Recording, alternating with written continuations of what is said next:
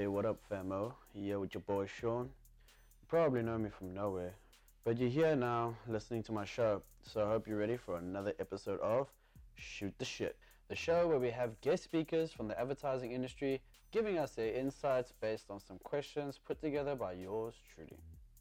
In this episode, we have Rory McRobert, creative director and infamous whistleblower, and he'll be shooting the shit with us on episode 2, season 1.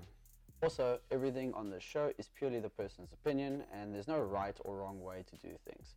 But it does help having someone with a shit ton of experience to share their valuable insights. So without further ado, let's fucking kick it. Question one How did you progress from a senior creative to ACD or CD? Uh, how did it happen and, and what exactly happened? I progressed. Um, I was probably about six, seven years into my career, and I went to, to an agency that was trying to start an activation sort of department, um, which at the time was kind of the new thing. Um, and I was the only copywriter with six or seven different art directors. So I worked really hard for about another six years, um, not just at that agency, but in the same sort of team. And I think as a result, I kind of sort of proved my worth and sort of uh, was given more responsibility and more uh, access to sort of higher, higher uh, level jobs. Um, yeah, so I think I didn't, I wasn't, I wasn't ACD at, at any point. I went from being senior writer to CD. Question two. Uh, in your opinion, are awards and award shows still relevant?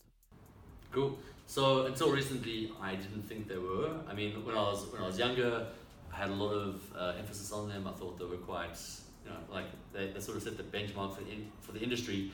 But the more I sort of did this work, the more I realized they weren't really equating to good awards equals good advertising.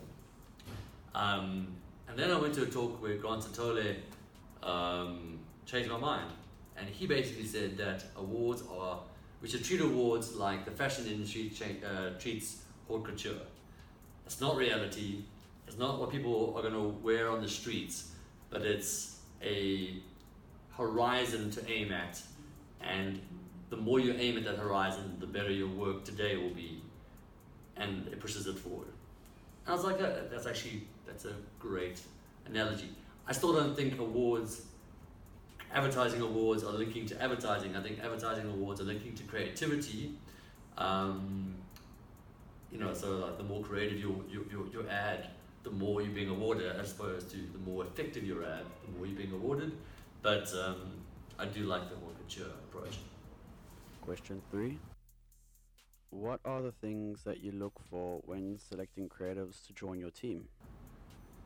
Um, the willingness to work for free is normally the first thing I look for. Um, and someone that really hasn't got an established personal life. So if you do overtime, it's great. No, let me do it again. so JK, completely, completely JK. No, like I, I think, and it's quite hard to, to sort of put um, put it into words. It's fairly intangible, but you can see when someone understands what they have to achieve in advertising creatively and in a marketing sense. Um, you can see when someone doesn't get it.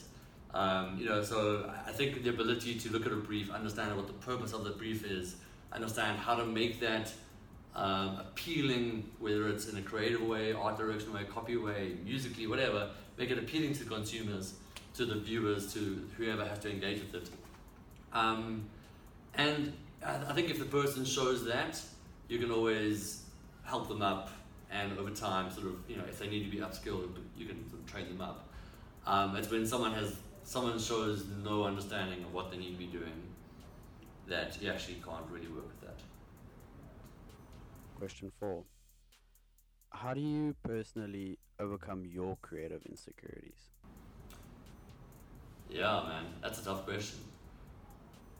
I'm going to say that I think every creative person is excessively insecure, especially when it comes to your work. Every time I do stuff and I look at it, I can see all the flaws, and people who have never seen it before like it, hopefully, but they, they, they see nothing of, you know, of those flaws. So I think your best thing to do is just to do it. And if someone doesn't like it, they don't like it. And if some people love it, you won't know until you do it. So, you know, like, get it done rather than get it perfect, man. Question five. In your opinion, what's the difference between a good and great creative? A good creative is someone that can do what is expected in the time that is expected, in the quality that is, that is expected. A great creative is someone who understands how it's so intangible, man. Who understands how to make it better um, and what needs to go into what needs to be achieved to do it. You know, so um, yeah, yeah. This is let me start this again because this is actually a hard question. So I have to think about this for a second. Cool. So my girlfriend and I were, were chatting about this the other day. She she works at AAA, and she came from Tux when she where she studied, um, and the what's we call it the regime of the Tux students was quite not militaristic, but it was hardcore. Um, they basically just entrenched themselves in the life of being creative for four solid years. They, they, th- their life was broken up into pieces of illustration and typography and typesetting and color matching and you name it. I mean, they're like deeply, deeply immersed. But I think what it is is they took on that world entirely. It wasn't just something that they did to please their mom or to please their dad or to get a job. It's something that they, that they wanted to do with their heart. And the outcome, the quality, even the worst students of those class, of that class, is phenomenal. Like, I think, I think fully engaging in what the what in what you want to do creatively and living for it. It sounds idealistic, but if you want to be great, it's what you have to do. And so I suppose it works for everything. If you want to be a musician, you have to live for music. If you want to be a painter, you have to live for paint and the colors and the canvas. Same goes for this. Question six. What are some of the steps that a person can do to become a creative director or ECD? steps as in like progress. I think you want to. The first thing you have to do is accept that your job role is going to change, your level of responsibility is going to change, and that means your general life outside of work also has to change because you can't be going partying till four in the morning every night and then try and be responsible, look presentable, have clients believe you the next day in the boardroom at, at 8 p.m., 8 a.m. Um, so that's the first step is you fully have to like understand the, the level of what you're getting into and it's not about you anymore it's now also about the business it's about the people under you it's about the people that have to try and respect you it's the people that you have to try and convince to buy the work it's about the people whose money you are going to be spending to make the work um, so i think step one is to understand take a step back from, from, from where you are and try and see the bigger picture um, so that's the general mindset thing, uh, responsibility and mindset. Step two is I think you need to uh, open your, your your influence channels to more than to what you do. So even if you if you're an art director or a writer, try and find inspiration in the general news. Try and find you know like, like every day, try and find people who are doing great things around the world, in the country. Um, sort of find inspiration in things that maybe not are not necessarily in your interest group, but at the right time, it'll come in handy in ways that you'll never expect. So that's a good one. And don't stop doing work because there's nothing worse than CDs and ECDs that kind of sit on a high and direct, but they actually don't do any work because I think over time you lose touch of what their work actually entails. Question seven. Do you feel that you can have a good work life balance in advertising? You can. at the expense of something else. I've realized. Um, do I believe you can win Cannes Gold every year and have a good life balance, work life balance? I don't think it's possible. I think the amount of time you need to spend crafting the work, like people, like agencies aren't willing to pay for that kind of time. Um, I think you can get much better at making good advertising quicker. So you can get your 80% of your job done in, you know, like, like 80% of your job requirements you can, you can get done faster, better systems, understanding the brief better, understanding your team better, accepting when you start the work, everyone accepting when you start the work that you'll be finished by Thursday and you work to, to the time, you don't work to trying to make this much work in that much time. So I think I think as a profession, you can definitely have a good life balance if you want to be extraordinary, creatively speaking. That's a different challenge. Right. Question eight. Do you think that a good work-life balance compromises uh, creative integrity? I think the notion of the tortured artist is a fallacy, and I think a lot of creative people, you know, want to be like the artist, but actually want to be corporate and work in advertising.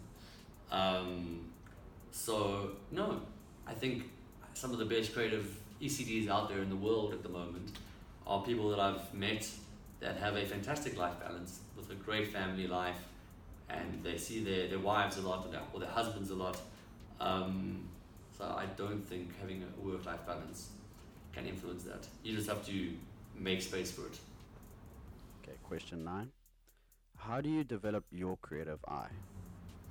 I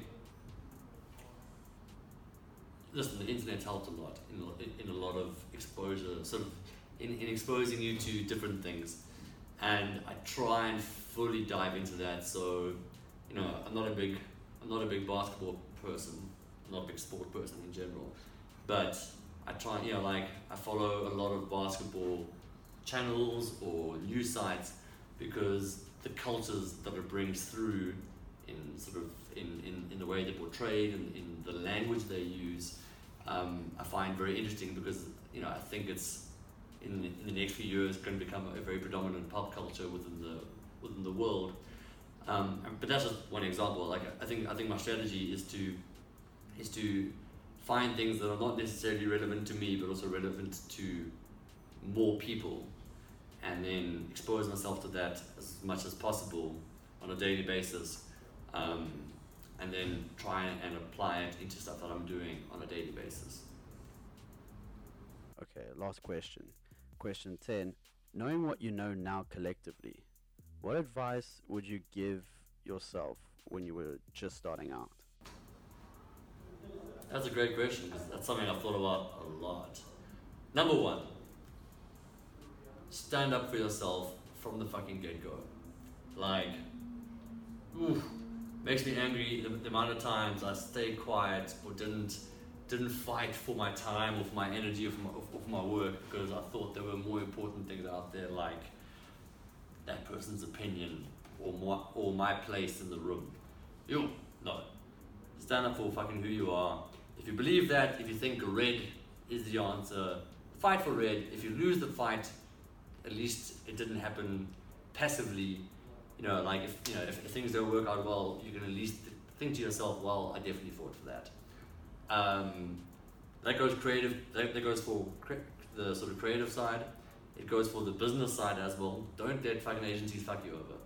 Like they have this way of just like taking your time and your money and your energy for free for decades. For decades. From the get go, stand up for your time, stand up for your energy, stand up for your money. Like, that's the only way to do it, man. Is there anything else on that question? I feel like I stuck to. That it? Okay. All right, all right, all right. That's a wrap on this episode. Thanks for listening while we shoot the shit. If you hate the show or are really digging the show, leave a review. Or if you're lonely as fuck, tell me what's on your mind. And if you want to get your crummy hands on some other delicious content, check out ShaunTeles.com. It's super easy. It's my name, So S H A U N T E L E S dot com. And connect with me on Instagram, YouTube, whatever. Just search my name. And uh, speaking of YouTube, a video version of this show will be uploaded on YouTube, so go check that out. Like, subscribe, hit that bell, link in bio, all that shit. And don't forget to join us for the next episode of Shoot the Shit. Peace out.